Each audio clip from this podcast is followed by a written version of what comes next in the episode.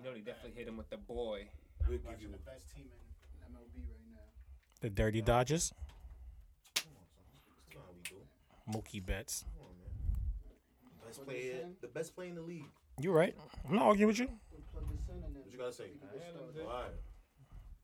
If I hear Mike Trout out of y'all, Mike Trout does have an argument. huh? He, he has an argument, Mike Trout. He don't win. That's a team thing. Yo, Mookie Betts came to the Dodgers when the chip by the First Touche. year, nigga. Storm gonna support any black athlete doing great black shit. So been telling y'all, man. He been telling y'all. He the Michael Jordan of baseball. Mookie. Ooh, fuck Michael Jordan, right? Y'all remember when we still believed that Michael Jordan owned prisons? Remember that shit? Yo, niggas really wasn't fucking with Mike Cousins ass, son. Niggas thought he that ass, bro. This nigga own jails. I'm gonna wear his sneakers, but fuck that nigga, man.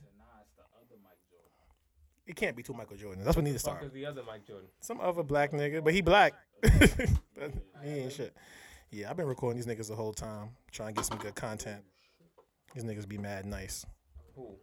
Y'all, son. Y'all niggas is mad polite. So let me know when y'all ready for record. Well, excuse the fuck out of us. Damn. All right, we could go. Yes, big check. You're and we are back. Episode 31 of the Dead Ass Only podcast. I'm your host, Ja, joined by my grimy crimies, my partners in pod, my cohorts, Mr. Oh My, Josh. and the tag list, the incomparable, but for some reason always here. And Nah, it's better days today, man. Better Bad days. days. Yeah, Better days, man. pride of spirits. Brighter spirits. Why? The Celtics suck. It's not that. Not about that right mm-hmm. now. We're not there yet. I mean, uh, Opening day. Opening Uh, day? I- I- Oh, I- yeah. I- I- you talk Speaking, about baseball? we can talk about baseball. It's our podcast. Do what we want. Facts. Thank you. Fuck out there. Listen, it's been a long time coming, son. The Mets be gonna do it. Why should Mets fans get all right? This is not a baseball podcast, but give Mets fans three reasons to be excited this season. Francisco Lindor, Four hundred mil, Steve Cohen. criminal, financial criminal, I want to say criminal. financial criminal. Lawbender. It's Googleable. Um, oh, is that the sixth element? Is it's water, air, fire, and law? Lawbender. Yeah. Your law bender. Okay, I get it.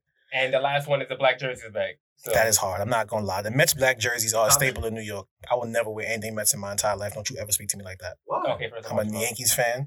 My team won 27 championships in my lifetime. I cannot. How old are you? I'm 175 if you didn't know. You guys, you guys always call me old. Now I got to give you the real. But Listen, we on the chase for a third. let's be let's be real. I have the best team. in the league. Shout out to Dodgers. This nigga picked his team last year. Nah, they He from just, he just got here. They Brooklyn. they was not in Brooklyn when you was here. I know, but I, I carry that Brooklyn lineage. Whatever. Yeah. Fuck out here. Name three Dodgers. Um, Jackie Robinson. N- current Dodgers. Oh, um, Mookie Betts. Um, Kershaw. Clayton, Kershaw. Clayton Kershaw. Kershaw. And um, what's his what's his dude name? Um, Yo. What did Christian Wood call Shaq? He said he said you're a casual. You're a casual. nah, bro. Um, they got rid of my son. Y'all see how we Got rid of He was not there last year, bro. They traded him before that. he was there three years ago. Four years. That's the baseball you remember. Anyway, um, but we back, y'all. Little hiatus. Not no hiatus. We just took some time off. This is a fucking pandemic outside.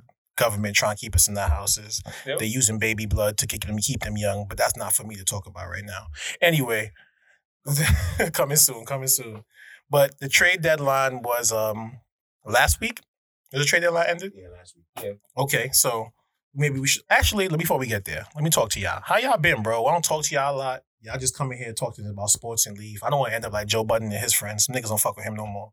I don't want y'all to Joe me. I want to be y'all Nah, but we still talk. Not really. Cool. Not really. And only answer messages when he realized he ain't answered the last three messages. Nah, the Okay, chat first the off- chat be booming. All right. look, look, he might get defensive. He ready to defend himself. just say it. Just say it. I, I, I be high. Three quarters of my day, I'll be a little high. Just a little Say bit. that now. Just a little You can't say that. It's legalized in. New York. It's legal in New About York. damn time. You smoke as well as you want. You got me fucked up now. So yeah, the chat don't be popping. So what's good with y'all, man? What's going on in these streets? I see Josh freaking some Net- Nets games. I seen you've been to two games since this open stadium's back up. Yeah, I'm a season ticket holder. Ooh, talk your shit, King. I'm back. I'm back in the building. Every game possible. Um, see you on the playoffs. Those three for 15s is hitting in the streets. Go to all the games you want. But, but it's exhausting. He don't know what that means. He just you just made it to do with selling drugs. Please. What? Yeah, exactly. and anyways, how have you been doing? Well, yeah, Um, I tuned out of Boston Celtics game, so I'm we gonna done. get there. Cardiac Kemba. He gonna cause y'all cardiac. I'm done. You're not done. Nah, the trade deadline and after the buyouts, I'm done. You ain't like Evan Fournier in the year? No, I don't like Evan Fournier zero for ten shooting I got a ass. question. I'm good. What's his last name? The former gang green, if you didn't know, Yeah, it's gross. that's disgusting. Don't but he really gang. Don't Google Green. Evan Fournier's name, y'all. It's really nasty. Listen, man, poop, poop, What that mean? basuda, trash. Now you want to be Puerto Rican? Listen, man, Puerto. Uh, You can't pick and choose, bro. baseball season started. So, so now you. Puerto Rican? I always been 50-50. Don't y'all dominate boxing though? It's not even y'all sport. Now Mikel go out, so we don't got nobody. But right that's now. where y'all like shine boxing. I mean, yeah. Puerto Ricans do professional boxing, neighborhood boxing, domestic boxing. That's when they fight their wives. Yo. My bad. Yeah. Anyways, yo, so the uh, trade deadline just passed, and there's been a bunch of what happened? don't just don't just what happened your way out of that. Why y'all trying to cancel Nah, let's, me? Let's just do the segue, man. Stop trying to cancel me, bro. Fuck you, NBA segue. Top Shot. NBA Top Shot said I ain't getting nothing. Yeah, I was trying to get this money. I'm trying to get these NFTs. Niggas, I ain't getting nothing. That's what they do for airball. Airball, call me a bitch. That's fine. Airball. Whatever. Anyway, y'all.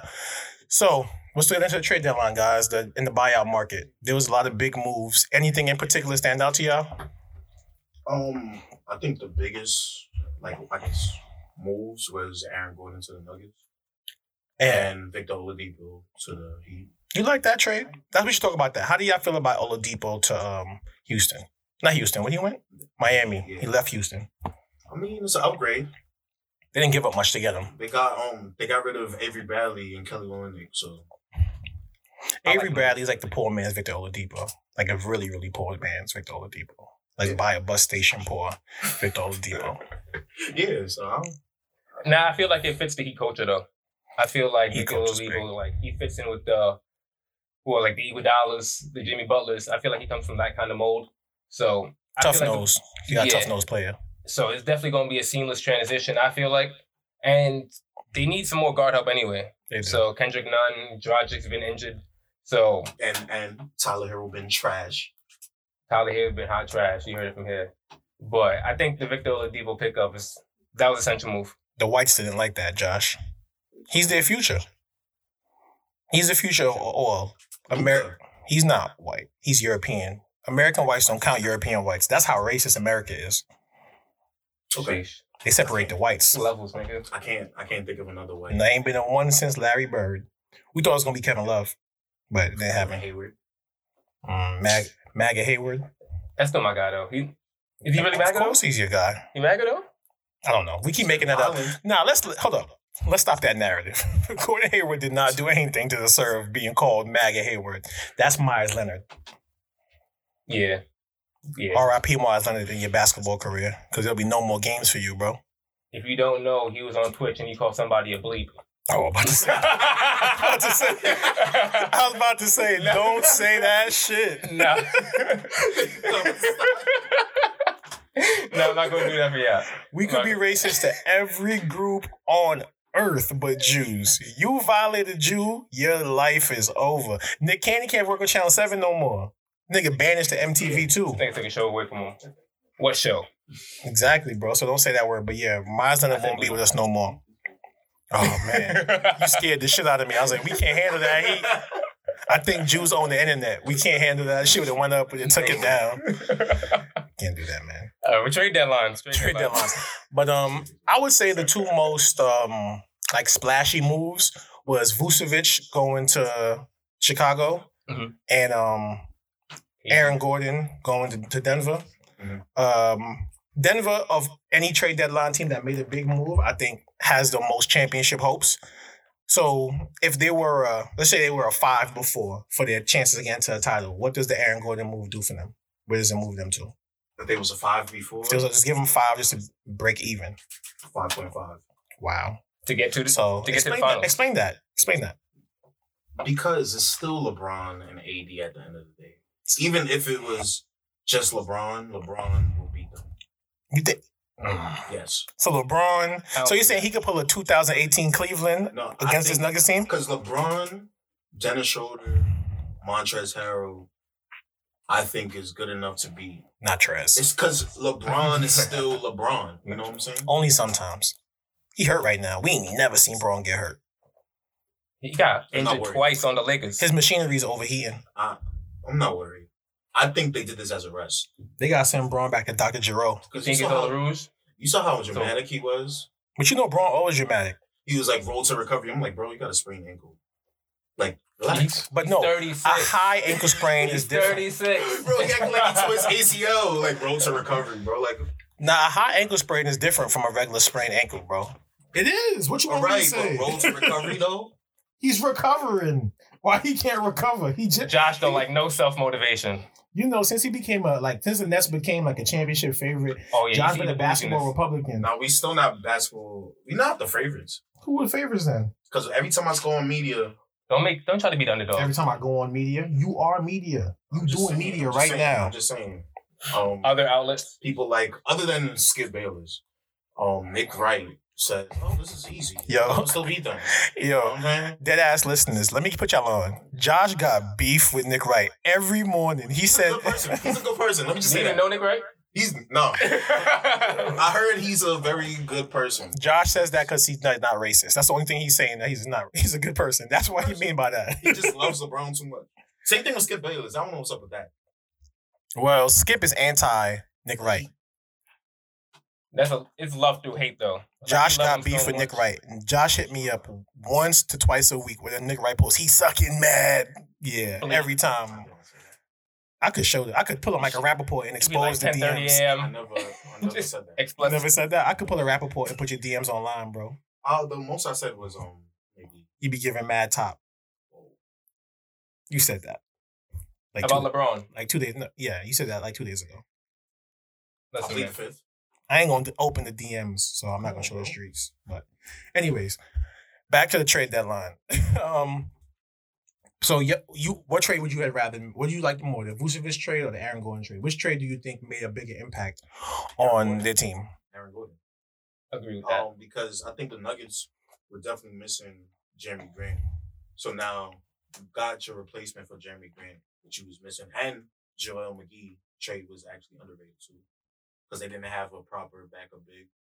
So I think the Nuggets trade was better because Vucevic. I don't know how far Vucevic and LaVine get you. You still have Coby White on your team.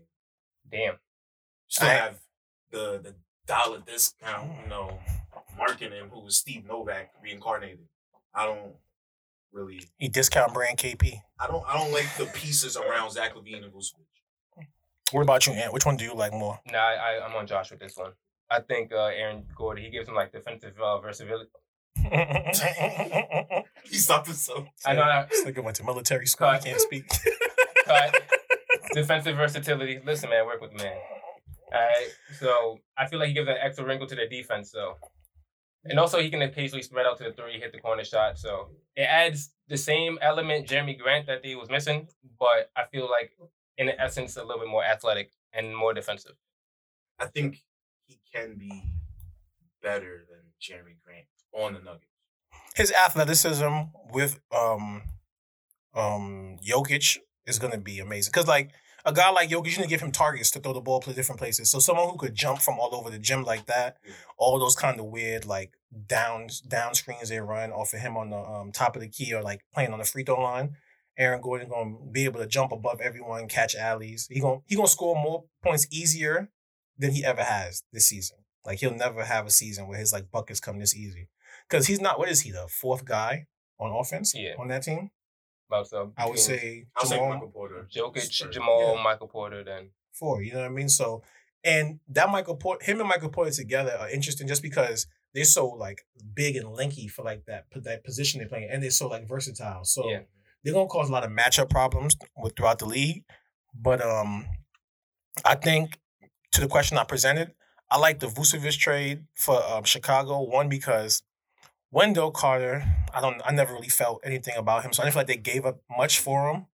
Can we talk about that A real quick? steal. Like just for like Robbery. one minute. Yeah. Um, Duke does not do a good job as producing like big men at all. Marvin Bagley, Wendell Carter.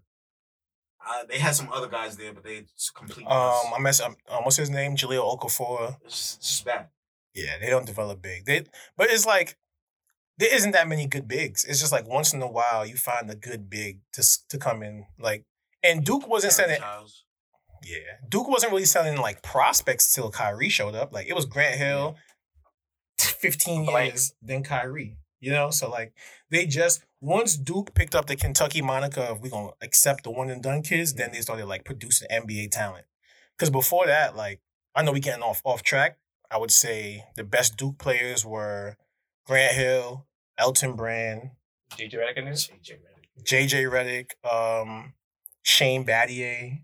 Like You count Kyrie in there? yeah, Kyrie, even though he played seven and a half games for them, but he was electric in those seven and a half He's been games. doing this all his life. Relax. We'll get to you guys. You know what I mean? Like, chill the fuck out. Um, since Josh wants to talk about the Nets so bad, you want to talk about the Nets so bad? Nah, nah, nah, nah, nah. You know what I'm saying? You want to talk about your team so bad? Y'all, y'all winning all these games. Y'all, everyone Must want to come nice. fucking turn into the Monstars. How do you feel, man? Y'all added um LaMarcus Aldridge. How does that make you guys Blake. feel? Okay, okay. and Blake. I'm not. Let me Be just- honest. Let- all right, this is a perfect time for me to address this.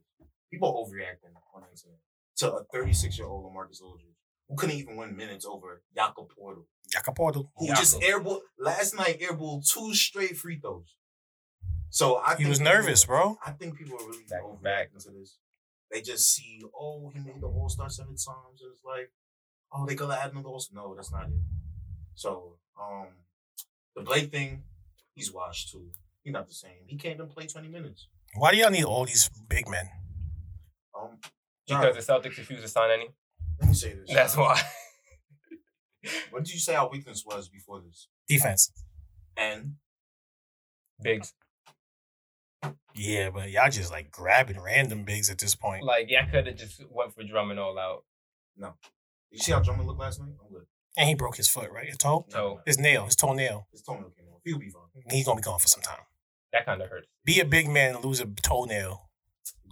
He'll be fine. Anyway, so I would say in um regards to the LaMarcus Aldridge thing, the Nets are so top heavy that now if you like filling in those like insignificant roles with people like Aldridge and Blake, I do think there's a Aldridge will play a bigger um a bigger role for y'all in the postseason than Blake will. Just because I don't really see y'all running offense through Blake or anything like that. He's not gonna be playing the last five minutes of the fourth. I could see Aldridge out there, depending on the lineup y'all put up out there. So say y'all want to go small, but y'all want shooting, you could go KD at LaMarcus at the five, KD at the four, and work it down like that. I don't really see a lineup for um Blake.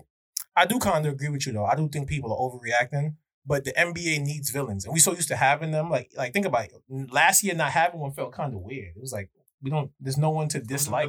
Who was the villain? The Lakers was new. Clippers was new. Like they didn't. There wasn't like hard reset. Everybody Yeah. was face. it wasn't like the war. It wasn't like when KD went to the Warriors and everybody knew the next four years of basketball is going to be rough. You know what I mean? There's no rings for nobody else. Because even as the Lakers are the favorites right now, they're not the favorites the way the Warriors was the favorites when they was champions. You know, it's like they we knew the minute the season ended, like yeah, they're favorites again next year, no matter who you put on your team. So um, I think that's Somebody uh, got to be the bad guy. Someone has to be a bad guy. And the Nets are doing a good job of it because KD was one of those guys. The, the Nets are like the enigma team. Like that's a perfect word. Like all three of their best players are enigmas. Like Kevin Durant, super talented, but he comes off as difficult to deal with sometimes. You know what I'm saying? I'll give my shoot my man some bail. Difficult to deal with. Kyrie, difficult to deal Same with. thing. And James Harden, oddly enough, does not seem that difficult to deal with. But I feel like people have a perception of him like he's a bigger diva than he actually is. Yeah. But that's also Houston's fault for like allowing him to be that guy for so long. Mhm. But um, so I think they have three guys that kind of make it difficult to like them sometimes. But when you watch them on court, it's like I cannot not like this. They You know what all I know mean? basketball. Yes, They they are ama- it's amazing basketball. together. So I think the Nets being the villain works because I think these are three guys who truly don't care. Like I feel like like Bron's first year in Miami, he it hurt him to be a villain. Like he tried to do it. Hogan. Yeah, exactly. It hurt him. He didn't know how to do it. It was like, how do I be a bad guy? You know, and so KD not even think he's like, no one like me anyways. Kyrie like, no one like me anyways. James Harden like, I didn't watch the internet kill me all year. I'll be a villain. Like, so I think this is a more natural fit for them. Plus, like you know, the all black jerseys be coming in here like the bad guys every time.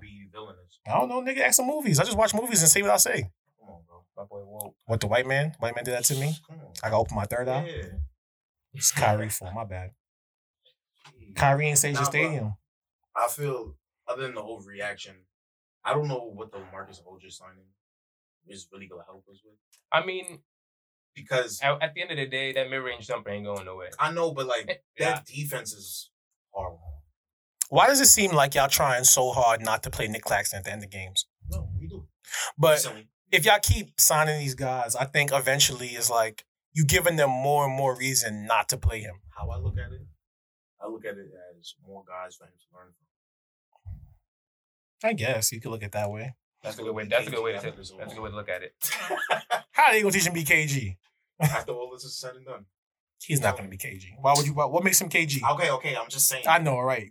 Get it right. Get your shit together. I'm just saying, but it's good for him to learn. He's the youngest guy on our team, and he's learning from all these great players. I think it will help him.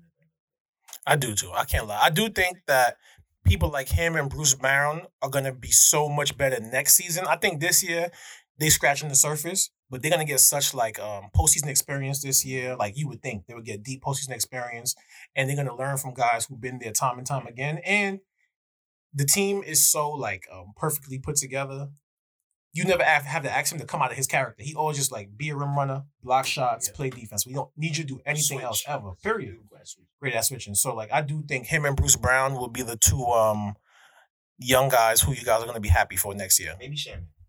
Landry Sham, is he still young? Yeah, like like fourth league, I think. Fourth league, fourth year. Say, God damn, what's up with your talking? You on you, what you smoke? That recreational shit. Zaza? That Zaza. Zah. That, recreational shit. He got that shit for people that's in pain. Yeah, my DB's went um Okay. So we got the Lakers clearly missing Anthony Davis and LeBron right now. What are um how far do you see them falling down the standings? I should pull the standings up right now. I think right now they're currently fourth. I got you. They are fourth right now. You know who I think the furthest they fall down is probably six. They're a half game ahead of Denver and Portland. So I realistically I can Half see them fall. Yeah, half What, game. in front of both of them. Yeah, realistically I can see them falling to six until they get back. Who's seven? I can Dallas- see seven. Yeah, Dallas Dallas seven. seven, I can see them but- jumping them too. I can't see them. They four games behind the Lakers right now. The Lakers have a bunch of G League players in the NBA right now. If the Lakers, I don't think they fall that low to be in a play-in game situation. I- I'm not saying they finished the season there, but they said LeBron is out three to five weeks. The season's over in about a month and a half. Like regular season's over like a month and a half. I honestly think maybe Drummond helps. I don't know how long. Maybe Drummond he- Nigga said Drummond helps. I'm just saying, like maybe he helps. But put up an. Why they couldn't trade him? Huh? Why they couldn't trade him? you know why? Because he can't help. The guy for Brandon Knight last year. People like you got him for Brandon Knight. What am I giving him something valuable for? That's true. I understand like, that. What you mean? But in terms of this question, I could see the Mavericks jumping the Lakers because Luka seems to be in like like peak shape right now. KP still healthy. What Luka did to Boston last night, that that was that first quarter that he did that. Yeah. The end of that fourth quarter, that was big dog shit. That wasn't that wasn't like That was Oh. down twenty out the gate. I told you I don't want Celtics basketball anymore. That wasn't like I told you I that that wasn't like a star emerging. He was a burning star on the court. He would just step back threes. Oh, step back, step back, step back. So I Luka can't always see, kill us though. I'm not going. I can't see Luka. And they got JJ now. I don't know how much he got left in the tank. Listen, you give players like LeBron and like Luka, these guys like the great like big men creators, shooters like that, they're gonna work, bro. I don't. I don't know if JJ's gonna work because he's not happy. You don't want to be there.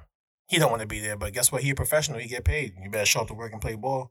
And you not you not like good enough to act like that. Like no more. You never was, but like especially right now. And JJ been living like a fucking um And Josh just said Like a- up and dribble. like a cowboy. This this he been signing one year deals like Michael Jordan for the last four years, bro. He don't have yeah. I'm saying so like you can't be mad when somebody um like all right well, you only got one year left on your deal, anyways. You get all like means he outta get out of here. You know, and he's mad that the um, who was it that violated him? The Pelicans owner, uh, GM, David Griffin. He mad Griffin didn't give him a heads up, but that's not really Griffin's job. You would hope he would, but your job is to go where the contract is sent. It's unfortunate, but um, Hate to see it. I in terms six still. with the Lakers six, I don't think the Mavericks going to jump on. CJ back, Nurkic is back.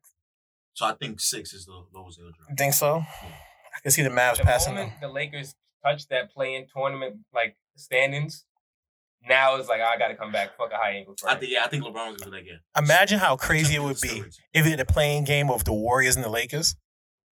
Mm, Like, of course, the you got the Lakers winning that in like a route, but They go small. Steph, one of them dudes, bro. If Steph get hot for a game, he could beat anybody. Period. If Steph get hot for one you game, can have a he game. can beat now anybody. Josh bro. switching up. Steph versus LeBron in the play-in game. I don't know. All, all I'm saying is, if Steph get hot, because the play-in game, if you- if if you're the lowest seed, you gotta win two games. If you're the highest seed, you gotta win one game. If you could win one game and just make it something now, like yo, we could only gotta win one more game. Josh, Imagine the said- Lakers get bumped. If First, Steph Curry made the playoffs, they could win that playoff that that play-in game. you did. You did. said that. I didn't know the Lakers would be there. It's not I my did problem. not know the Stand Lakers on your word. That's different. I told y'all the only top seed they could beat is the Jazz, and I stand by that.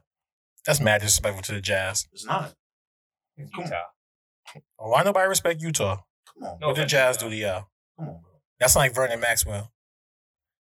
Yo, by the way, Vernon Maxwell has like the a podcast interview where he cursed more than any human being in history for like an hour. Everybody's a motherfucker. Oh fucker. Everybody. And I'm tuning in. perfect story from Vernon Maxwell. He used to carry a gun in his bag to all his um any like um rec game he was playing. Came with a duffel bag with the hammer in it. Why don't you just get security? In Houston, fuck you like security for it. This is security. You pay for this once, you gotta pay Yeah, security every time. So yeah, just just to put that out there for the basketball fans. Mad Max, he what he's on? He was on um Raja Bell's podcast. I don't remember what it's called, but it was a pretty listen. Right. We spoke on the Lakers and the standings. I think the Lakers could fall to a lower seventh. That's me personally. I do. I can see the map. I don't see them. They don't have good players right now. The it's fair to Lakers- Who are they the good Lakers- players? Dennis Schroeder, Hmm. who, even though he's on a ego trip right now with the, he's not going to take the 84 million. Crazy. Take the 84 million. But Montrezl is good. in the in the West, oh, that's good enough in the West to keep you afloat while LeBron James is out. When you think of their division, look at what division they're in. Just the division alone: Facts. Warriors, Clippers, Suns. That's that's not light. Don't the Lakers don't have like an easy schedule or something? They still got to play a division. I'm not. I didn't look up the schedules. Um, I didn't do research. I don't know why you're trying to make me, but um, I'll be shocked if they seven. To be honest, So worst case scenario, the seventh seed. worst case. that's the worst. thing. I don't see them falling to Touch eight. What's their best case scenario? What's eighth? The Spurs. Yeah. Best case is And- keeping wait, a spot. And the Spurs only a half game behind the Dallas, uh, the Dallas Mavericks. They only a half game back behind them. So it was realistically that close. It's All I'm close. saying is when you have superstars like Luka running off seven games straight isn't crazy to me. All right, okay, that I makes got- sense. That makes sense. I got their next five for the Lakers. Give me the next five. They got the Kings tomorrow. Sunday, They're like even with the Kings right now. Sunday they got the Clippers. That's an L. Tuesday they got the Raptors. Mm, And Thursday they got the Heat. that's an L. And Saturday they got the Nets. April 10th. That's an L. That's one. They got one win in the next four games. Five One win. games. One or two. Two to max. Kings Toronto and, and Kings. Toronto's their best chances. De'Aaron Fox playing well. So they're gonna lose to the Kings. So they'll be one and four in the next five. That's a week's worth of games, Josh. They got three to five weeks out of LeBron. And without AD and LeBron, the Raptors could actually like give them a run because it's still VanVleet, And Kyle Lowry out there. Kyle Lowry, Siakam. Something we gotta touch on too. Are y'all surprised Kyle Lowry wasn't traded? I didn't want to jump around, but just let's fin- I'll finish off with the Lakers. Lakers gonna have a rough go of it, right? We agree? Yeah. They're gonna have a rough time going of it. Fuck y'all Lakers.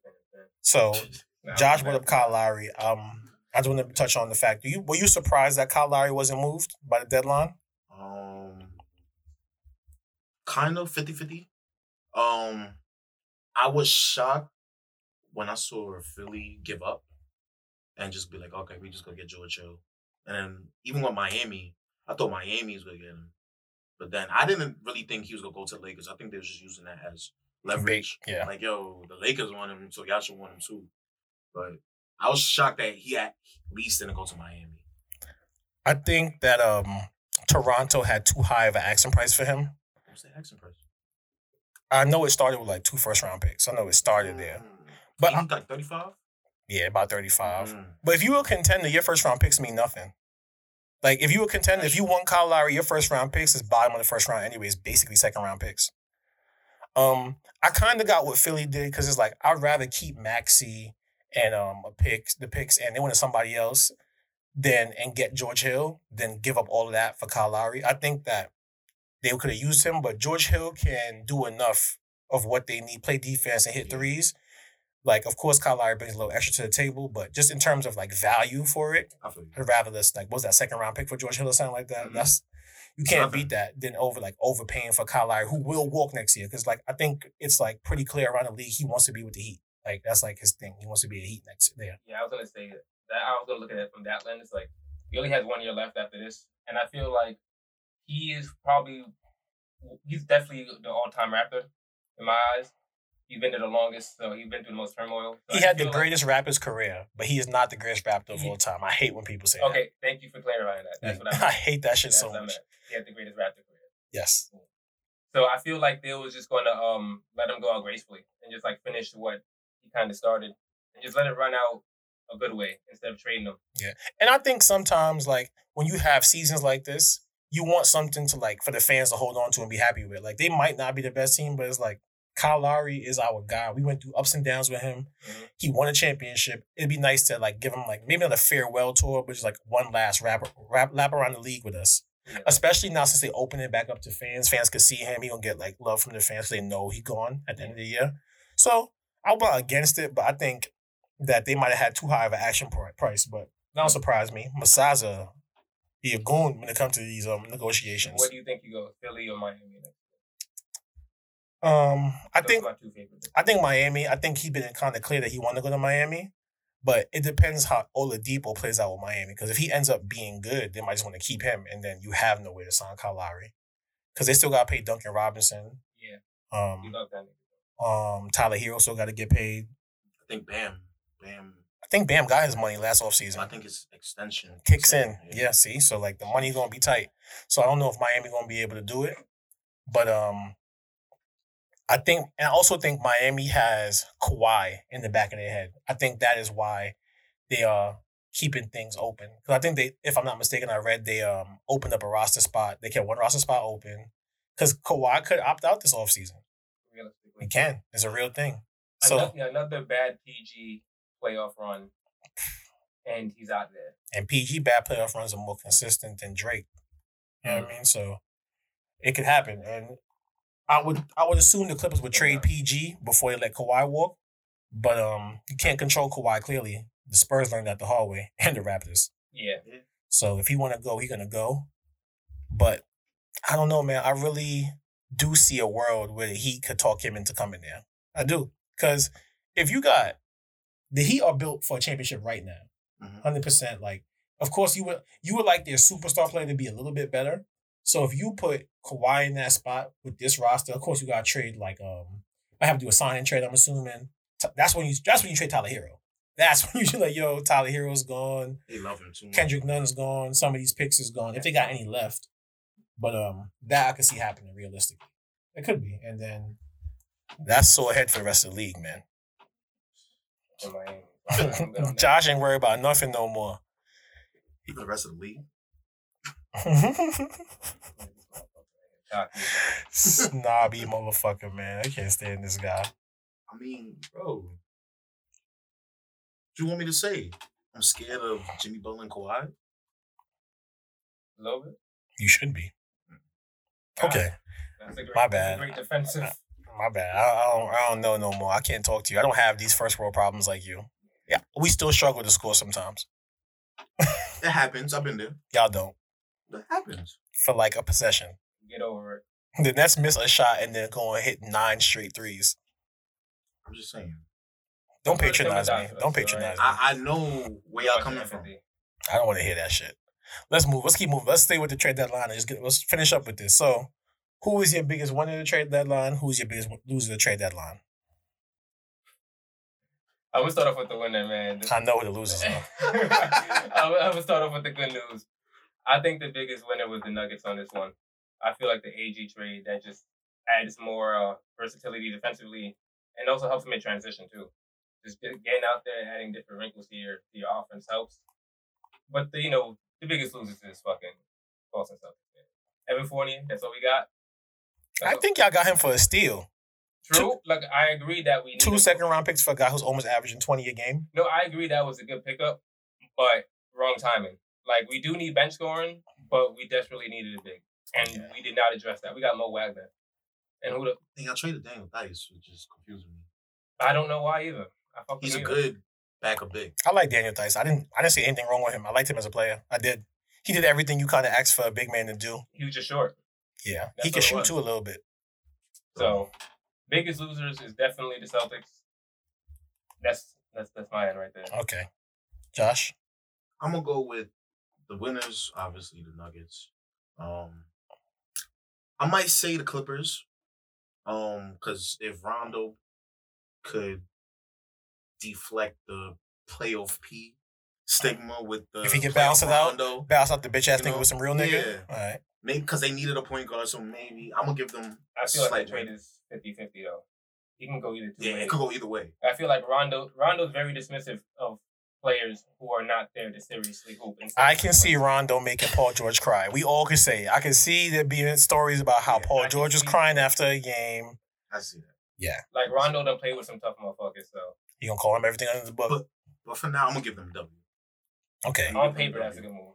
Me personally, I'm gonna go winners first. I think the winners were the Bulls. I because I think them adding Vucevic, especially in the East, and you already have a great perimeter scorer like um, Zach LaVine. Yeah. Now you give him like ways to make his job easier. Because the problem with Zach LaVine was always that he made bad decisions with the ball, and like he had to overthink and like think two plays ahead. Like now you got a simple pick, pick and roll, throw it down to the big man. You know, when they double down on him, I could pop out. I'm, I could cut. I could kick out. Now I'm open for three more. I think their games, them being so like such complete offensive players, like for like a big and like a guard, they're gonna play off each other so well that I could see them making noise in the East. Like I wouldn't be surprised to see them make like a make the second round, or even like push a good team to the a good team in the second round. Yeah, I'm, I'm with you on that one. Because like we said, we were just talking about Patrick Williams earlier too. Like it's hard to be good on offense, but defense is just effort. If they just tell him, bro, guard the best guy and just guard him, Yeah. just do that, and because we know like point for point, Zach LaVine can go at it with any other like main scorer in the league, like the best of them. And someone like Vucevic is just so steady that you know what you're getting from him. That I think if they can um get like a little more um productivity out of Coby White and guys like that, then that's where like they can really blossom. But I think they got something there. I think I do I- see I them as like- like a second round team now. I feel like this is a win for more of the organization of Chicago because it shows competency. Yes. Like First the- time in a while. in in a minute, like you have two integral parts of a team that you can build off a guard, a scoring guard, and also a scoring big. And Patrick Williams, we all like he isn't good right now, but we already see all the signs. You see the signs that like this he's the type of person that if he could shoot 40% from three, they're gonna owe him hundred million dollars at some point. Because he's already a great defender.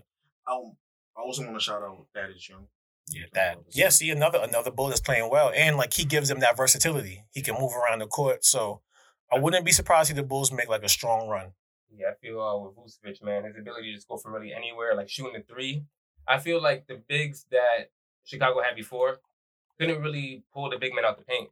No, no. And you know, we all know Zach LaVine loves to get to the basket. Like his jump shot is there, is butter, but his his main game is getting to the basket. So if you have a big that can pull somebody out to the three point line, and you got to respect it. so that's going to add a different tough. dimension right there. And my loser is hard for me because there's two teams that I'm just like, well, not disgusted with. I wouldn't know one team because the Magics, I was going to say them, but they actually got a good haul back for Aaron Gordon. And it's like, what more were you going to do with all these forwards? Eventually, you had to start unloading these forwards. You don't need nine forwards. There's no reason to have all of them. The losers for me of the trade deadline and just like transactions on the year are the Rockets. That, like, that was no basketball malpractice, bro. Like, if I'm a fan of that team, I feel like I should be able to sue y'all. Like, what did y'all do this year? We started the season with arguably the greatest offensive guard in the history of basketball. That was you started the season with. You traded the greatest offensive. You had and you had a, a chance to pick between what's like an all-world defensive player who has like capabilities to be one of the best shot creators in the league in Ben Simmons, and a bunch of picks. Just a bunch of fucking ninth graders and tenth graders on paper. And for some reason, you chose the ninth graders and the tenth graders. I don't understand it. And then, all right, cool. You chose the picks. Maybe it pan out. We've seen this happen before and it pan out.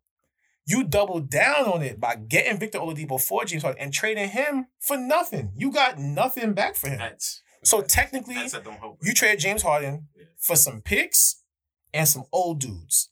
You could have had Ben Simmons, Tyrese Maxey, and at least a pick. But that's not the only thing. With the Nets trade, they could have still got back Jarrett Allen.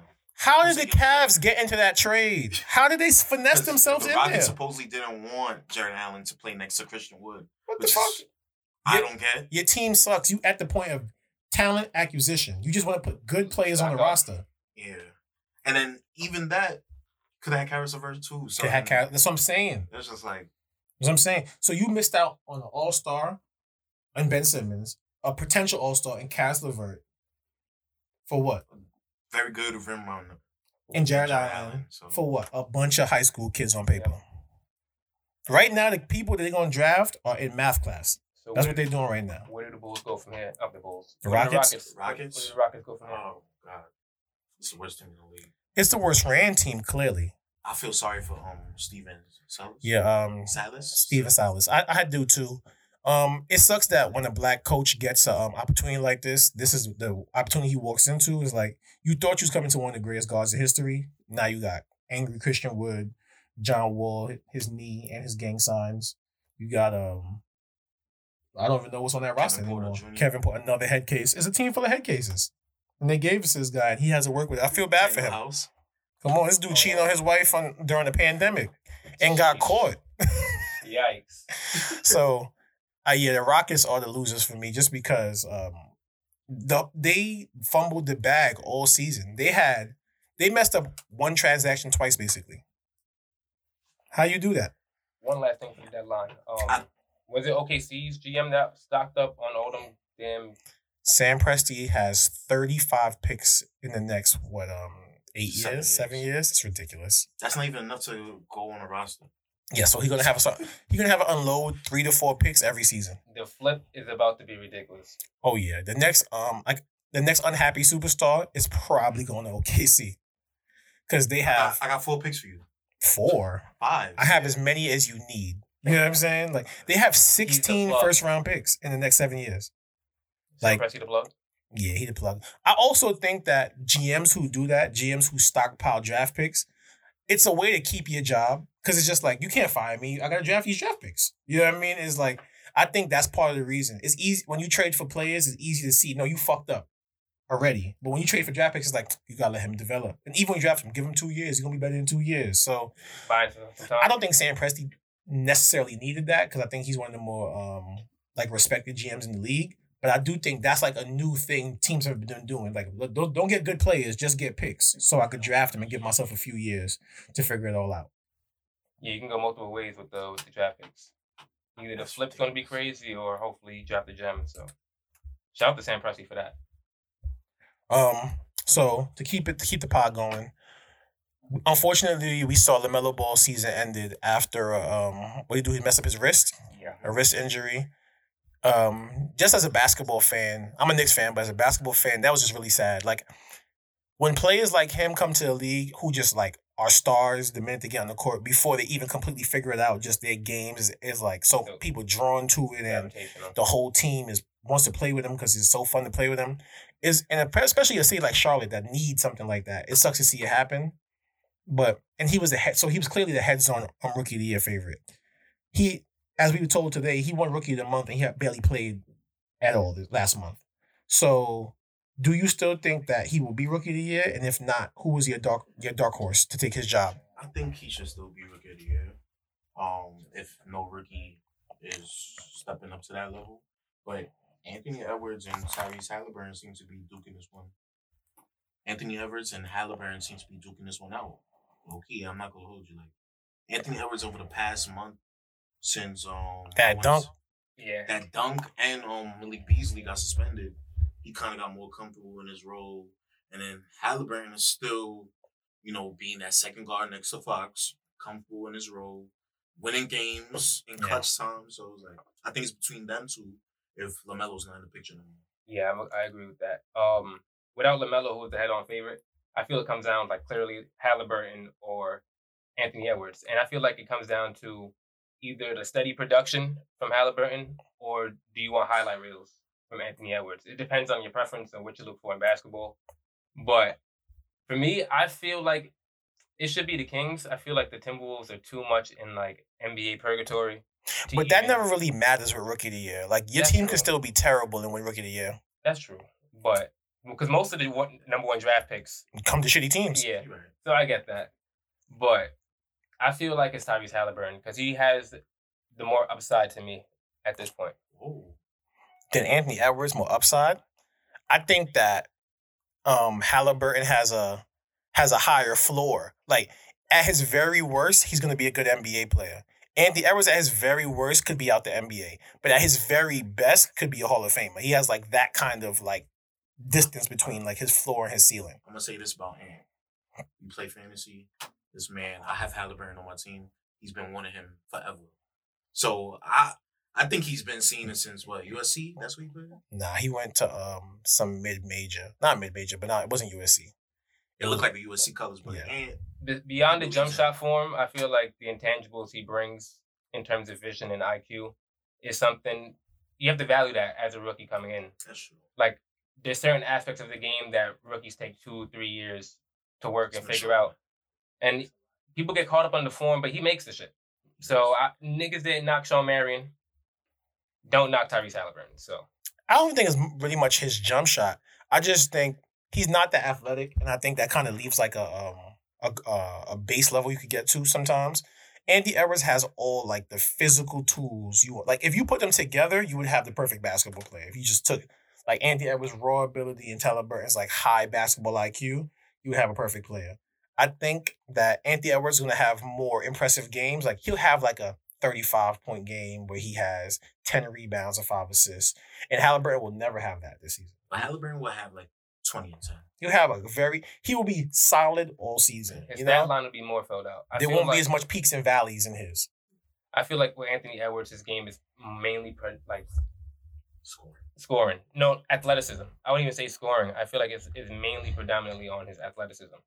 And in his prime, when he hits his athletic physical prime, like 25 to 30, that's going to be scary. But intangibles is something that you can't really, that's timeless at the end of the day. Andy Edwards, though, he's one of those guys that he's talented, but if his basketball IQ don't catch up to his talent, he's gonna be one of those dudes that we always look at like he never really put it together. I'm gonna be fair. I watched him what three times this year. I don't think he has like he doesn't have the high IQ on the court like Haliburton. But his IQ is not like I'm not saying it's a negative. I'm just saying in comparison to Haliburton, I No. think it's as high. he is as high. as Yeah. I think with him is since he had it's so easy for him to rely rely on his athleticism. It's certain things he just never kind of had to pick up. It's like when you're such a good athlete, it's like I don't need to learn plays. You know what I mean? I'm just gonna run around you and dunk on you. It's like receivers in football who's like I don't run like routes. I just run straight, faster than We everybody. also have to look back at the rookie interviews. Like he wasn't even interested in basketball. Like I, I'm, s- like I don't want to nitpick or nothing, but those are some things you gotta take into account. Like at the end of the day, this is days before the draft. He's like, I didn't really care for basketball that much. So how much work are you putting in in the film room at the end of the day and shit like that? That's true. As a young player, I'll give him a little leverage, a little leeway. But I will say his shooting numbers are not good this season. He's shooting 39% from the field, 30% from three. He's shooting 77% from the free throw line. That's not bad. But um, those shooting numbers are not very good. He needs he needs to raise those. I'll give him. I'll give him. Rookie year, rookie year. RJ had years. RJ had similar shooting numbers last Yeah. year. But, um, I would say in his most recent games, he was good. He had um 27 against Houston, 23 against Brooklyn, 24 against us. And um in all those games, he was they were pretty competitive. They beat us last night. And um He has an on and off switch too, Yeah. which a lot of young players don't have, which But- is kind of rare. it's rare, but it's not also a, it's not always a bonus when you're young. It's not You need to just be on. You know what I'm saying? Like you need to like be on every night. like I seen it um well, one of the two of the three games I watched was the Knicks game and um the, the game against the Nets. In the fourth quarter, that's when he just turned it on. Yeah. He's like, nah, nah, I'm not losing this. He woke up second half with a lot more energy. I agree with you.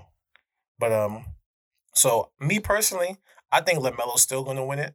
But if someone else was gonna win it, I would lean towards um Anthony Edwards, just because I said his um his game has the most like chances for like huge moments. Like Yeah.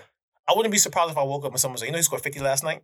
I'm like, nah, I'm not surprised. That's crazy, but I wouldn't be surprised that he scored fifty. There's no other rookie this season that wouldn't that would that would be like that I wouldn't be surprised scored fifty I'll be surprised.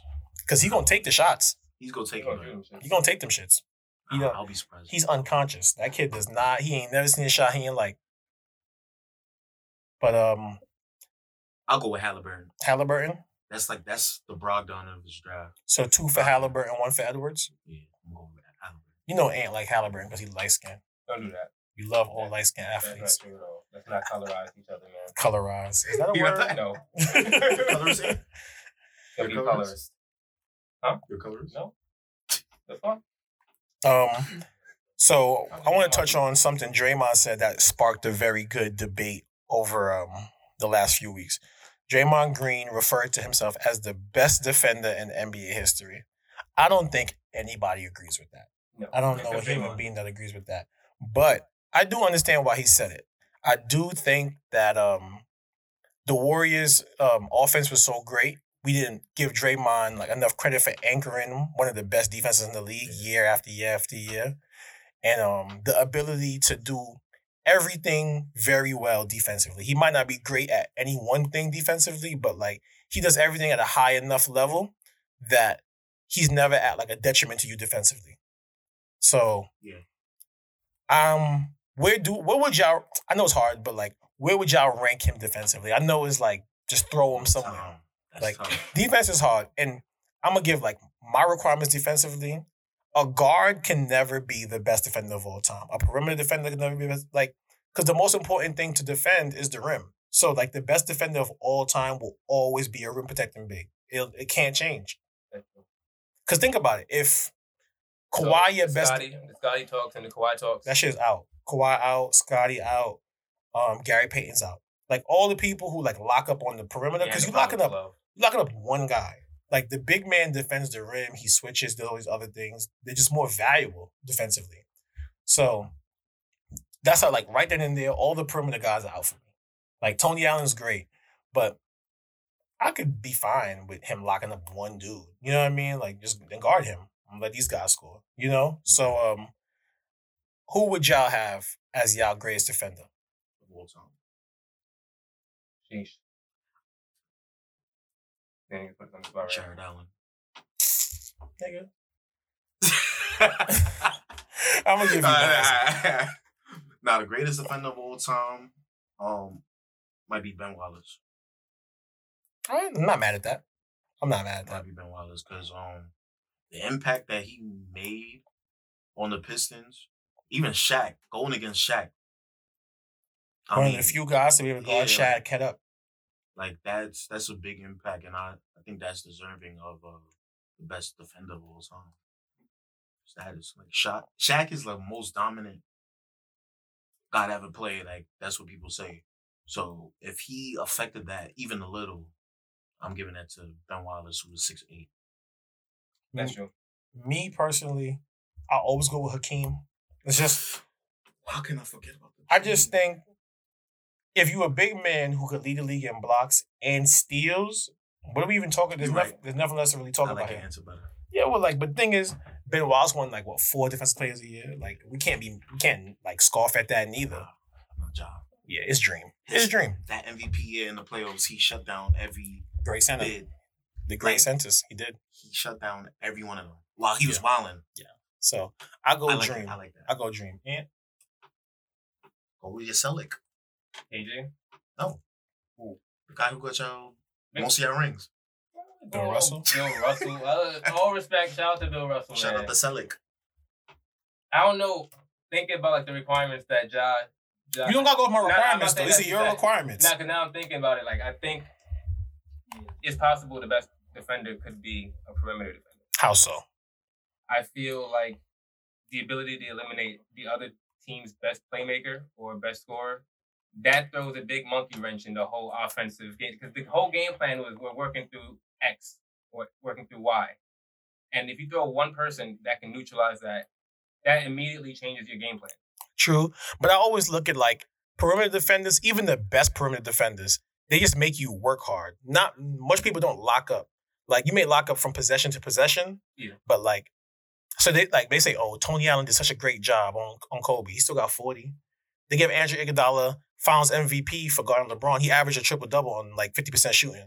Like, That's true. But that's the debate of efficiency at that point. well, he was fifty percent shooting. You were efficient. You know what I mean? I'm just saying, perimeter defense is more about spot to spot. Uh, a great like big man defender, rim protector, he changes the way you have to play the whole entire game. Like, look, think about Gobert. That's the only reason he wins it. That's The only reason he wins it is because you can't.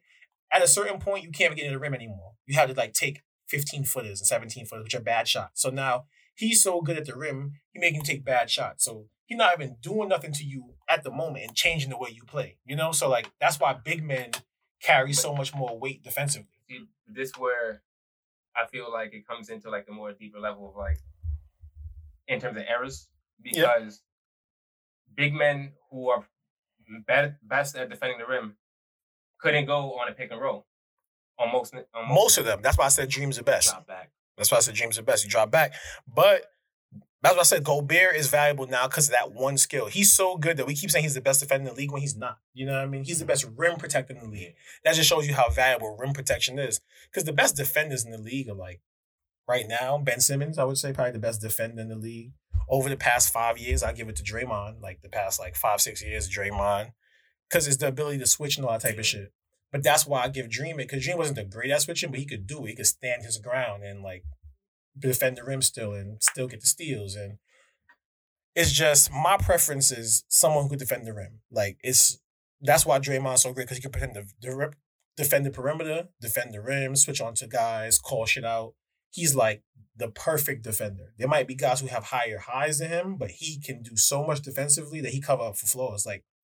Like for me, like I'm all about versatility and like switching off. So I agree. I don't agree with Draymond that he's the best defender. Mm-hmm. he's not. but I feel like that mold of defensive players are the best defensive players to me. Yes. The feel- Draymond Greens, the Ben Simmons, Dennis Rodman, that kind. Because like my favorite defender of all time, I wouldn't say he's the best, but my favorite is like Shawn Marion. I say he's a defensive player that I feel like Yes. He also fits you- that mold. if he was to play today, that's a max contract. Yeah, he he's definitely on that list of play came too soon. If Shawn Marion played right now, he's a max contract That's a max easily. contract deal. Him and an AK forty seven. Yeah, Andre, that's number one. If he played right now, AK forty seven. First of all, super fire nickname. But like, if he played right now, we wouldn't even know to do it ourselves. That's that's Draymond, but with offensive capabilities. And Russian, Russians is scary, man. So I know I didn't answer the question, but I guess Shawn Marion. I know I just went around that whole shit. Listen, man, there's a ton of people, but um, I didn't like how um so many publications was like dismissive to Draymond's claim when he said like, oh, he's crazy. It's like no one's can actually claim best defender ever. Like it's a thing of like what you prefer. And So to act like he was crazy, like he anchored three championship defenses. Most great bigs can't say that. And he's not a big. He was a six five, six six guy playing big. Gotta give him some credit. Guarding AD, guarding Marc Yeah. Gasol, the like the great bigs of his time. Like we just talk about Lam- LaMarcus Aldridge. I watched Draymond Green actually lock him up for a series. I watched that boy struggle something When he serious. was good.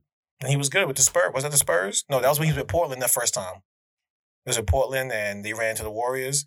Draymond had his lunch the entire series.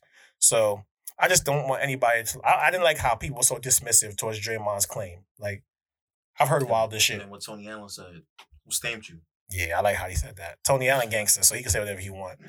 But at the same time, I got three rings. Don't talk to me like that. That was Draymond. Talk to me nice. That was pretty much his rebuttal. Pretty much, I took a picture of my fingers and sent it to him. Like, where's yours? Damn. Fuck out of here. Here's my stamps. Yeah, here's my stamps. of them shits. Larry O'Brien stamped me three times, B. Um. So, Ant, we gotta talk, man. We finally here. It's time to have this conversation. But what? The Celtics, bro. What's going What? on? I don't care if you checked out. You can't check out of the pod, bro. What's going on with y'all? Give us, give us Like the five problems plaguing the Celtics right now. Five. All right. I got you right now. First off, I don't want to. I'm gonna start with Danny Ainge. He's the problem. Okay. Brad Stevens. He's the problem. Kemba Walker. You're problem. The bench. You're problem. Every center we ever had in the last five seasons, you were and are the problem. That's about it. That's about it. How would you fix? All right. Which it. of these problems are like highest on your um list of things to fix? It's a two-way tie between Danny Ainge and Brad Stevens. So you want Brad Stevens gone? No, but now you're on the hot seat. That the seat got a little hot A little hot. because eighth seed is crazy. That's crazy. It is. If it was like East- fifth It's embarrassing. if I was like fifth seed, I'll take it. Like it's whatever, cool. You know, niggas fuck up. But this, nah, we the eighth seed. When you watch you, I got like I know what I see when I play. When you, what do you see as a problem when the Celtics play? I see Brad Stevens struggling to connect beyond the X's and O level. I see him as he's he's great with the X's and O's, drawing up plays out of timeouts and shit like that. But I feel like he's letting Jayson Tatum do whatever the fuck he want. Yes. Can't tell Jaylen Brown nothing. Yeah. Nobody could ever tell Marcus Smart shit. No. So who's really running that team? But that was the problem that they had before. Remember, um, when the young players were complaining, when Kyrie, Gordon Hayward was there, they was like, and Terry Rozier went on, I believe, first second was like, um, Kyrie and Gordon Hayward always got the ball. I like we deserve the ball too, so how we go fix See, that? but that was at a different point. I feel like with that, they were the young guys. Now they are the guys now. Yeah. So like Brad Stevens did great with when being under the underdogs, the guy is not supposed to be here. But as with expectations, deflated twice because I'm not going to forget that ECF last year. We had it against the Heat. I'm not going to forget that. Like that was a series we should we were supposed to win that. They got the Bucks out of here. That was who we supposed to be afraid of the most. That's true. I think that Brad Stevens fails to connect with NBA players because he's used to coaching kids. I think it's easy to like yell and like um get on kids, especially when you work at a mid major. You worked at Butler. It wasn't like you was dealing with like the best athletes in the country who knew they was going to the NBA. have the ego. So now you could like you got like I'm your coach and like you ain't going to NBA, so you should listen to me usually, and I come I might be able to get you there. Now he dealing with like full fledged NBA players. It's like okay, coach, I get it. Like you draw up great side of the balance plays. I don't fuck with this nigga right here, and you got to figure that out because I'm gonna punch him in his face.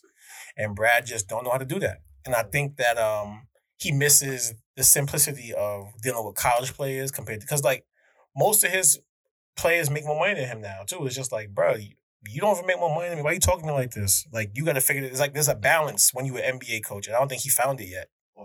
So you Look. think that and the players don't respect him?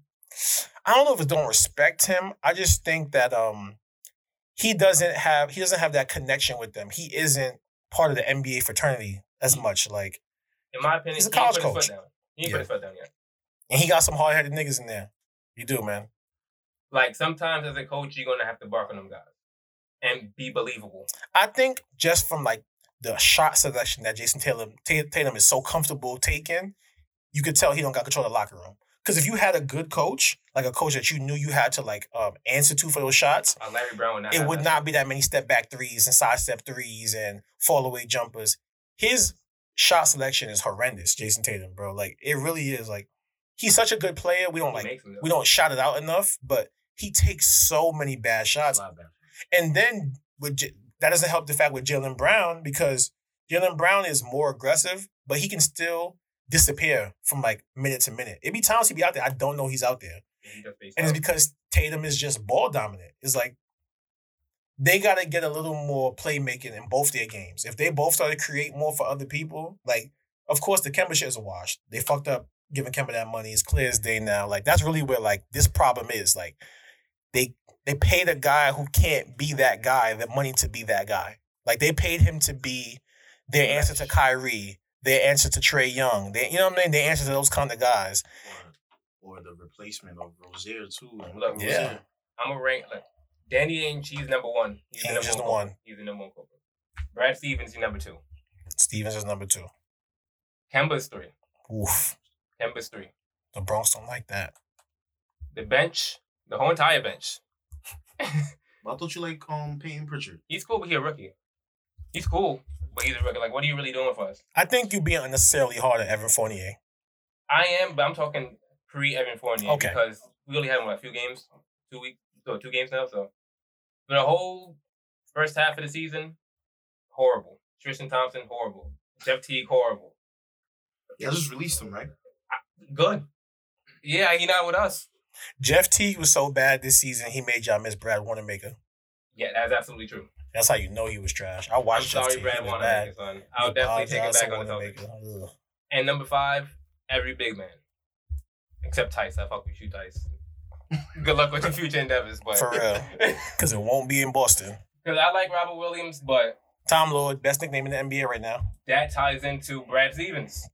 Give this guy some minutes. Well, I think that was part of the reason why they traded um Theis. I think what happened was Danny Ainge was, how do we get this guy to stop playing these dudes?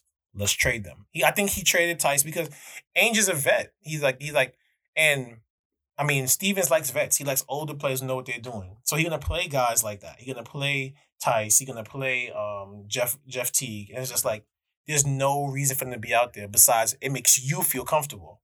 So like now that Theis isn't there, you gotta play um, Robert Williams 35, 40 minutes a night. You just have to. And you should. He leads the league in like block percentages, if I'm not mistaken. Like he's a great defender and you definitely need more rim protection. But I think the Celtics' problem lay more in the um, behind the scenes front office coaching areas than it does on court. They gotta find a way to get off the Kemba contract. I heard they was actually shopping that contract this year. The only reason Kemba's really an issue because they rushed him back. That's where it stems from. Who else did Danny they rush back? Kemba. No, who else? Before the before Kemba. I'm, we're not gonna speak on that team, man. That's why y'all cursed right now. not IT gonna- curse. Y'all got cursed by the black leprechaun. I want IT back on the Celtics. The curse of the black leprechaun. That's facts. That's facts. Y'all should have never did him like that. That's the why I'm saying the only way to move forward, you have to get rid of Danny Ainge, bro. I think he has to hang it up as a Celtics GM And the because nobody wants to work with him. Who who are we really going to pull trades with yeah. with a reputation They like did say GMs have soured on um doing deals with Boston, in particular Danny Ainge, Yeah, Because he will have a deal on the table. and pull it off the table. Besides that IT trade, which is a good pickup that we had, the previous trade that we had was the KG trade and the round and the, the Ray Allen trade, and we got KG off a whim, thanks to Kevin McHale. Yeah. Thank God for Celtic teammates there. I got So- you, buddy. Yeah, I'm not going to trade him to Lakers, so whatever. Yeah, that is true. So Danny Ainge got a rep. He got a ring off of a friendship. He did. He got lucky. That's how life works, though. That's a fact. It's not what you know, who you know. And clearly Danny Ainge don't know shit. So I think that um Danny Ainge is where they got to start. They got to start there. I I don't think they're gonna fire him though. Like the Celtics are very loyal organization. They fuck with him heavy. I could see him moving into like another front office position, like maybe president of basketball operations or um, something, some kind of job. so you gonna get promoted? Promote him just away from the like the um, personnel decisions, and I think that that might help them because um, I don't see them firing him. I don't think he did necessarily a bad job.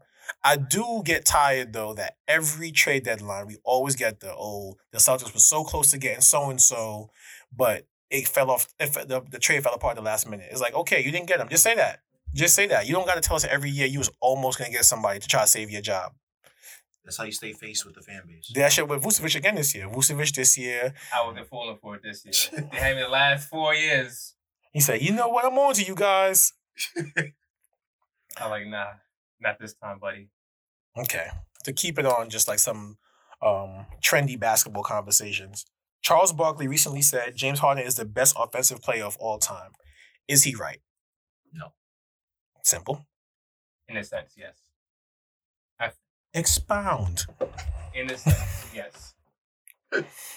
He perfected a move to a point that it's either a, fo- uh, a foul or it's going in, or unless he's cold.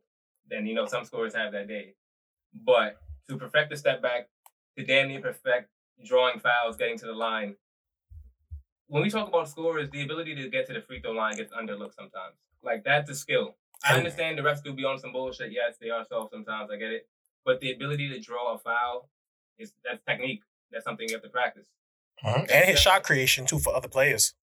That's something That's true. offensive. When people think that's a good good point as well. When we think of offense, we just think of scoring. Like his ability to be leading the league in assists, to have that capability while also giving you thirty. And he's right there in scoring too. I think he averaging 26 a game.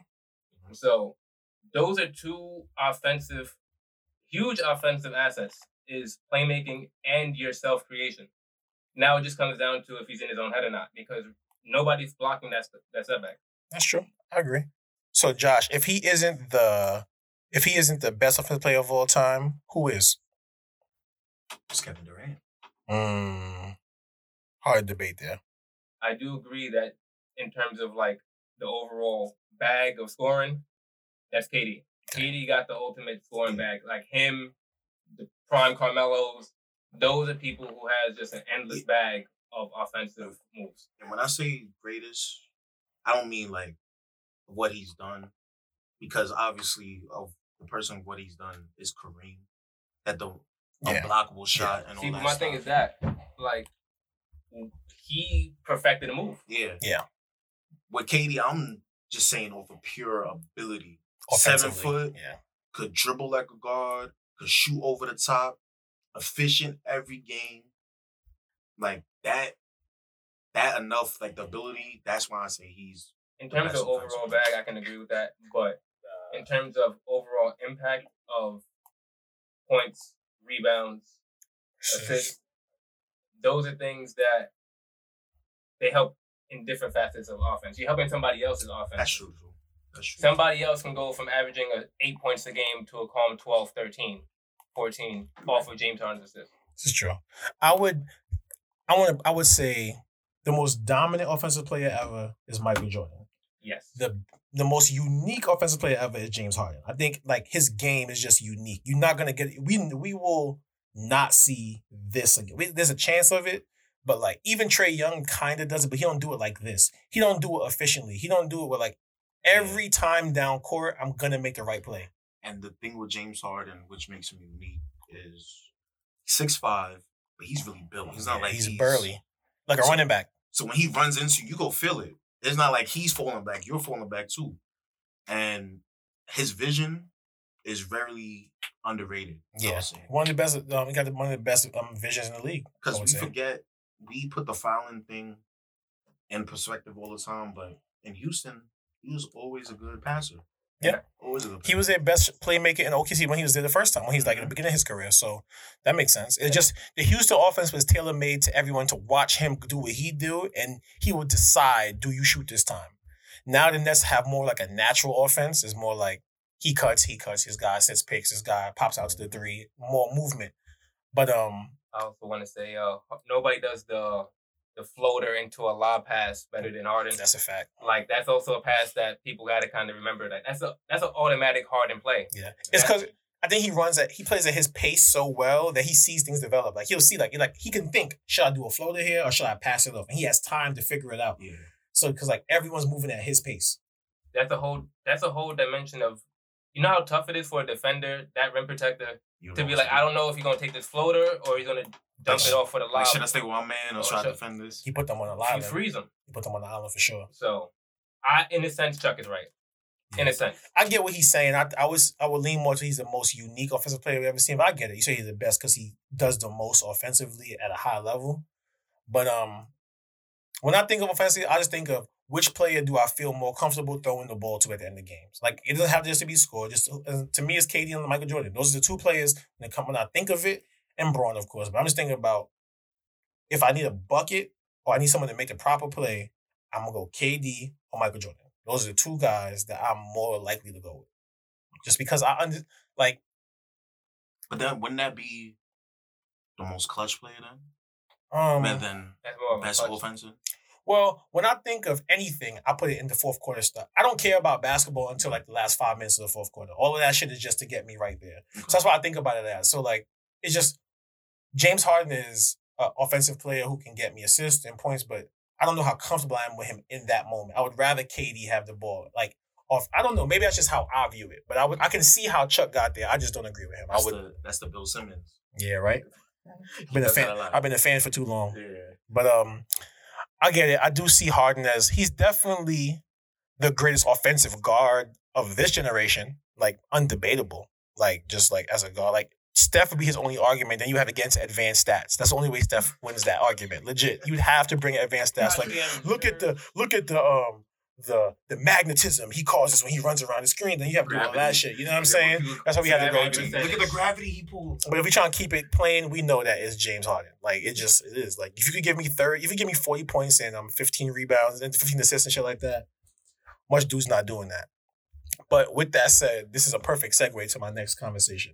We had, saw Russell Westbrook the other night have his what was it 35 15 rebound 21 assist game Yeah.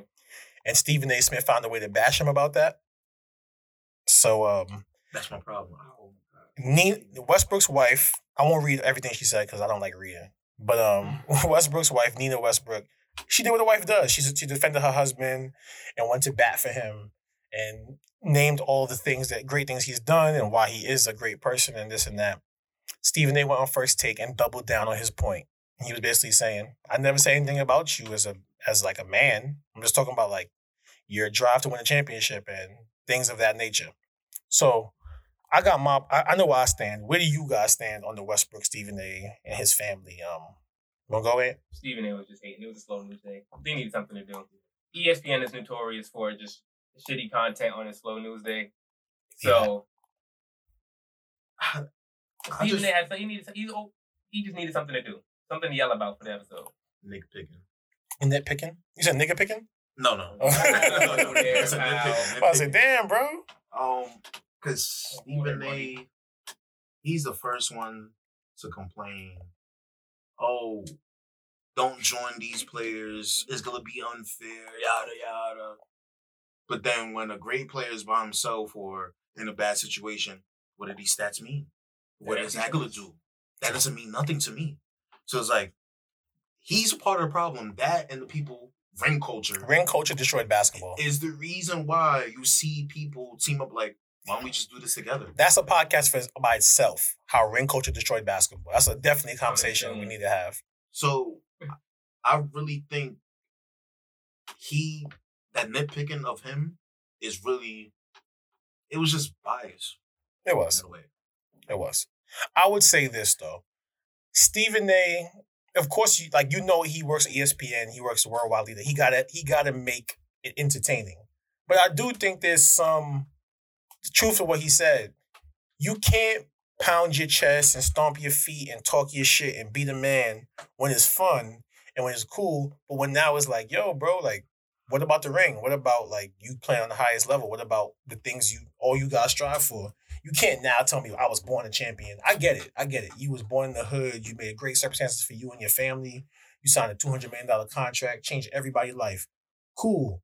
It's not what I asked you about. I asked you about. We seen you average a triple double. You doing it now. We seen you do it before. Mhm. What about the basketball? Because when it was because in the Westbrook threw what felt like a shot at KD, and the thing he said, I know champions who are miserable. It felt like a little shot at KD. But at the same time, it's you trying to downplay a championship now because you can't. You kind of see your card just not going that you might well get one. So now it's not that important no more. Now it's I'm a champion off the court. All of y'all are, bro. Everybody, all you dudes who sign max contracts are champions off the court. You done changed generations in your family. Everybody's up now because of you. But it do lead the question of, bro, this is about like it's not a it, it's about the ring. Yes, you can be a winner without winning a championship, but you don't get to be dismissive of it now because you kind of see like it's not in your favor no more. You on a bad team. It's not fun being on a bad team. Mhm. It's not fun no more. It's it's fun to be the man when you the man. You know what I'm saying? But now when people can kind of pick your game apart, like you see, like we know you could get triple doubles, bro. That's not a thing no more. Mhm. So I guess it was um I see your point. it's one of those things where two people could be correct. What Westbrook and his wife said was correct. Yes, you are a champion outside off the court, great human being, humanitarian. You do a lot for the hood, all of that. Respect that. What Steven said is true. It's like your job is still to be great on the court and produce winning and help teams win. And you haven't done that since KD left. You a first round bump, or you don't make it at all. That's real shit. It's like you don't want to hear it because your numbers are great, but that shit is real. Like that shit is I can look it up. I seen you eliminated by players who's supposed to be worse than every year. Like players are supposed to like you lost to Donovan Mitchell, he bumped you. You lost to Pete. You lost to James Harden. He bumped you. You know what I mean? You lost to all these people that Dame, Dame you- them up. you lost to people that we give mad grief to for getting bumped from the playoffs. All all those guys we shit on. Paul George we shit on. James Harden we shit on. Dame get shit on. Westbrook for somehow has bypassed this shit since KD left. No one really calls out the fact that you ain't been successful since KD. Exactly. Stephen A said it, and now he an asshole. Is he an asshole? Yeah, but assholes could be could be right. That's what I'm saying. You could be an asshole and right. I get what you're saying, but I just, I just feel like he's one of those people in the ring culture that started this teaming up thing that he's against now. Yeah, I I do think ring culture like ruined basketball to a sense, just because it simplifies the game. It's like, well, I want a ring. He didn't. I'm better than him. No, it's not. Like, It's not like you know what I'm saying? Even if you comparable players, like someone like Clyde Drexler, who's a all time player, Hall of Famer, and Al Iverson, you ain't better than Al Iverson. No one in his Yeah. exactly. No one, and, and y'all both Hall of Famers. If I should say, my. Go ahead, go ahead. When do we had to pick a point? When did ring culture start? Ring culture started with Michael Jordan because That. that's how they started to count who's the greatest. Because Mike and I mean Larry and um, Magic had five and three championships. Mike came in got six. So I was like, oh wait, those were the two best. He had more than them, and six for six. and six for six. the six the six and zero record cursed basketball. though. Yeah, it did. I really, I, I, I thoroughly believe that the NBA would be in a better place if everything wasn't boiled. You wouldn't have as much guys jumping ship. It wouldn't be much guy like. If I'm KD, I don't want to go to the Warriors. Probably if um, the, I don't hear the whole world telling me, well, you'll never be great if you don't ever win a championship. And now you're looking around like, well, these niggas is stacked. My bad. And these niggas is stacked. And these niggas is. Stacked. I gotta go somewhere that's stacked. I can't win with this dude. Before back in the before back in the day, one players didn't have the prop the power to move as much as they want, but it also wasn't like your career wasn't defined by winning a championship. Yeah, it wasn't. Like even Charles Barkley, like he only became the butt of the you know win a championship joke Because of Shaq. and because of Mike. He was best friends with Mike. So you're around two people who are gonna make you the butt of the joke. But at the end of the day, you wouldn't pick five power forwards before him. But this mad power forwards with rings. You know what I mean? Like, and even dudes with rings. Like you would say, some people would say KG. I would pick KG over Charles Barkley as a complete player. But like, there's tons of dudes who would pick Charles Barkley and not be wrong because he's a better offensive player. He just is. Better rebounder, and KG one of the best rebounders ever. So it's just ring culture destroyed basketball, and we seeing all the fruits of it right now. Westbrook's answering for it because he was a dude. And when you carry yourself like him, beat your chest, pound your feet, you a baby, all that niggas gonna they gonna wait. When you fall off, they're gonna wait for that. They're gonna everyone's waiting. Same shit with the Warriors. They're like, y'all gonna wash us these next three years. Wait till KD not here no more. We got something for y'all. Every time a big team, the Clippers or Lakers see him, like, yes, we win by 30 tonight. And it just is what it is. That's every time Chris Paul see the Warriors, especially this season. I Yeah. know he's trying to Well, he better get that in now. But you know what's happening next I don't know. Y'all getting something. Y'all gonna get some shit next year. I know the Warriors next year gonna be on some shit. That's for sure. That's for sure. on Um, the watch. I've asked this question three straight episodes, but I asked it again. Should we be concerned about KD yet? No, no. you really haven't answered this no. question. Why not? I am not concerned. Kevin Durant has played 19 games this season, right? Correct. Josh is not concerned. How many games have y'all played? Let me look at y'all record. We're 35 and 13, I think. So he's missed more than half the games this season. Hey, That don't bother you a little bit? right. And LeBron's about I'm to just asking half you a question. LeBron's We're not talking about LeBron. You So are see, you, are you, you- concerned about LeBron? You turned it into All right. one of them people. I didn't ask you about LeBron. All right, I got asked you about I got. I KD. got a question. Just got hurt. Answer my question first. I, I'm gonna answer the question with another question. Are you oh, concerned? Oh. Are you concerned with LeBron? No, So why am I concerned about KD? because he didn't tear his ACL last year. Facts. That's why I'm not concerned. Your guy had one of the worst injuries in NBA history. Has missed 19. Has only played 19 games this season. All right, listen, listen, listen.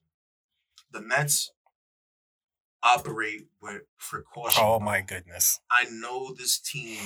I've been a fan since 03, 04.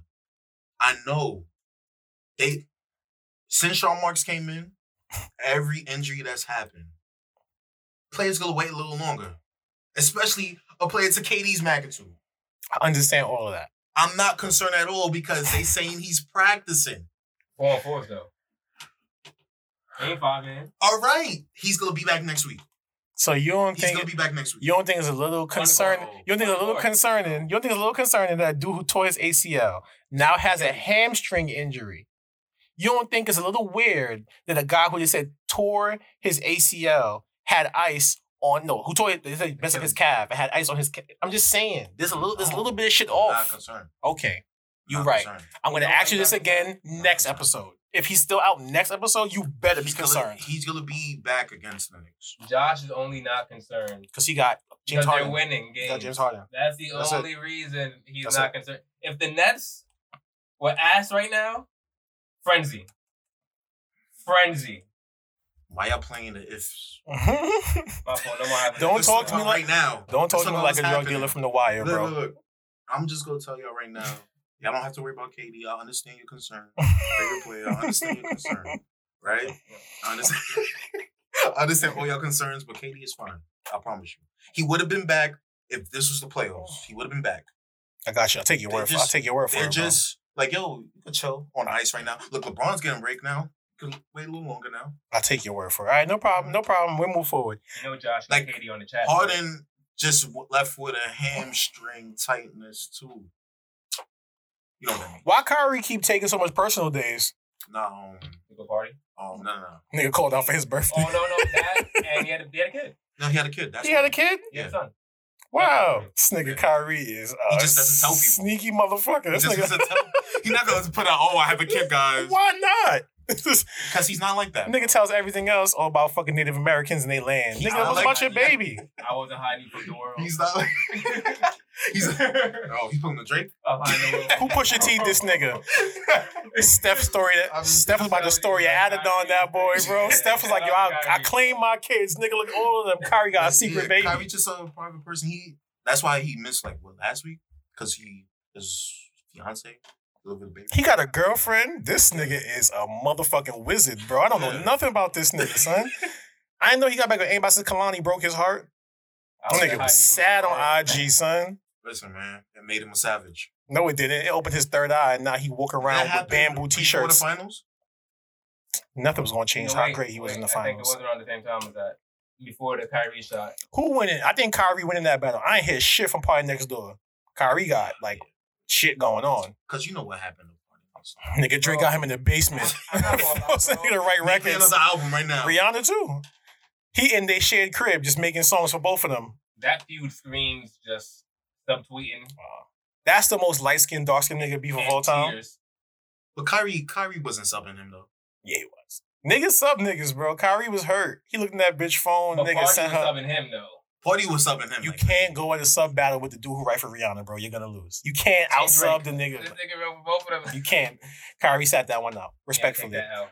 All right. So sp- keeping up with the KD conversation, should Michael Rapaport be worried about KD? I think he should.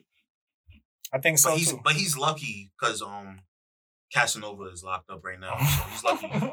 So he'll he's sick- off the streets. Take the big blood on him. yeah. What about you, You man? Um, yeah, I guess. I don't know. I don't. I didn't really know how to gauge this. This is like man, Yeah, this is a interaction. stupid. Like, My thing with it, the Michael Rapaport thing. Michael Rapaport has been on Kyrie and KD's necks ever since yes, um I want to say December. When when Kyrie Kyrie did that live thing, he was all in the comments. What about Brownsville? Oh, Oh, I y'all blue about balls. He was always sending like hateful stuff towards them on his stories. So KD's like, you know what? I'll violate you. I'm gonna answer you now. Michael Rapaport is corny. That's what he is. He's corny. He he kept trying to keep himself um in the public eye by attaching himself to like whoever would respond to him. And he knew eventually KD would respond. He knew it. He kept poking him, poking him, and poking him. And KD was just like, I'm gonna violate you. And I found it even cornier that he deleted his messages but kept KD's. The whole conversation is invalid at this point. Because we don't know what you said. And as only women expose DMs first and foremost. You went to the word and tried to get everybody on your side and then got killed in your comments. No one's on your side, bro. Linked his own DM. Linked his old DM and got violated. I didn't I didn't I don't think he thought he was disliked like that. He thinks Until that. he's black, bro. And that's my problem with him. And like, I'm not the dude. I'm not the dude who just says everybody who white can't comment on black things, but he always got something to say. And he think because he got Oh, black black friends from from Brownsville, the fuck does that mean? Who Who cares? doesn't, right? Everybody. does, bro. Everybody exactly. does, Who man. don't, Pack that shit up, bro. Like no one asks you for your opinion on everything. Put out a good project or something, a good movie, a good show, or something. Damn. Like, not for real though. Matter When's the last thing we see Michael Rapaport book. in? This That's- book was good. His book was good, but like Didn't he have a third? Did he narrate a thirty for thirty? No. when the garden was Eden, he made that Yeah. one. That was a good one that too. Was good. He- Alright, listen, two like- things. Listen, I'm not saying that I don't. I, I don't think he has any talent, but it's like you make yourself a troll. You turn into an internet troll. You are you are a famous movie star who has become an internet troll. Because I'm I'm pretty sure the same way you acting with the NBA players got you blackballed from Hollywood. And same thing with Knick fans. Because remember when the Knicks were doing bad, he started going to Barclays wearing um D-Lo jerseys, and Knicks fans were like, Corny. It's corny. why are you moving like that? And then he went back to the Knicks, and Knicks were like, no, no, no, He need no, attention, no. bro.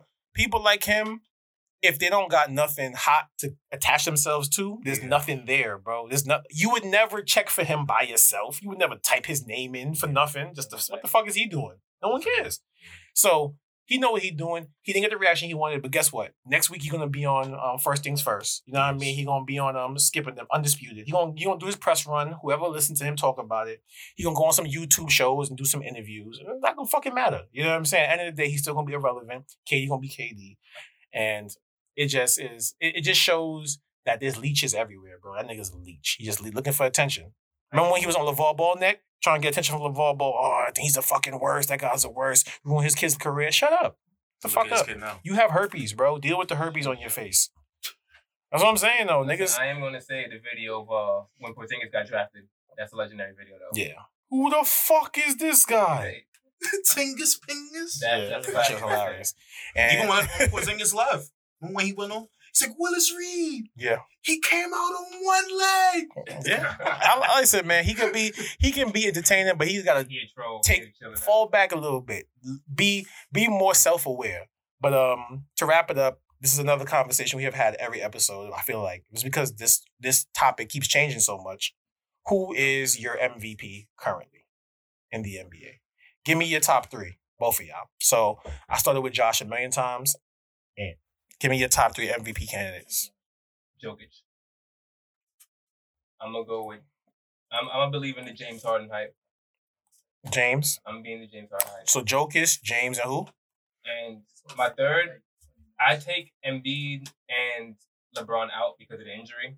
Okay. And my third is just a dark horse. Um, it's gonna be. I don't know if you're gonna agree, but I got Chris Paul on that.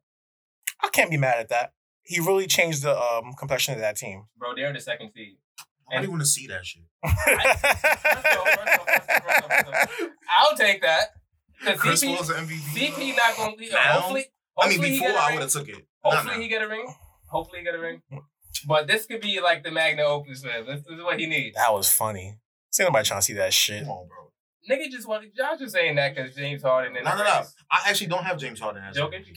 Yeah, I Jokic. Okay, see, we're on the same, we're on the same boat. But the Suns are really the two seed, and nobody brings that up. I get what you're saying. Nobody talks about that, and I they kept the same people.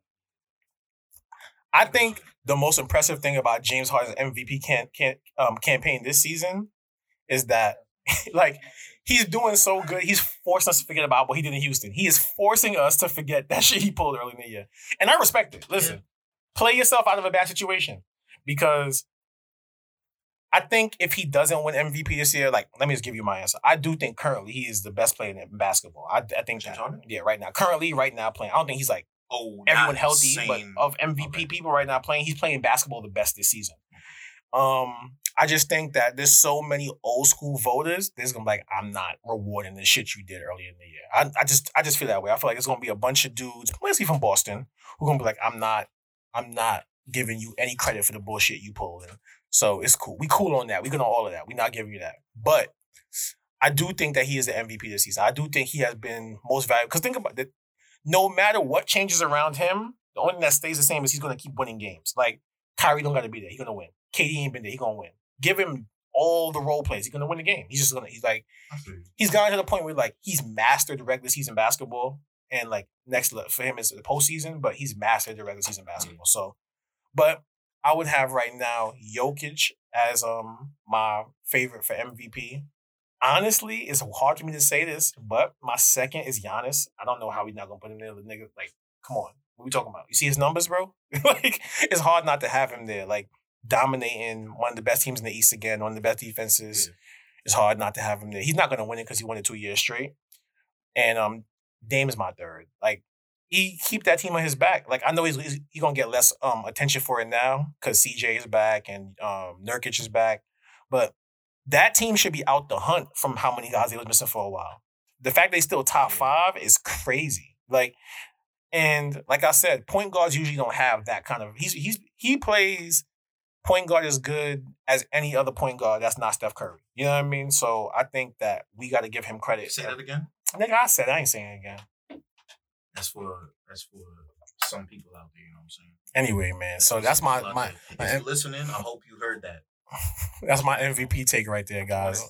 I got um Jokic, Giannis, Dame Time. I got I got Jokic. Then I got Harden.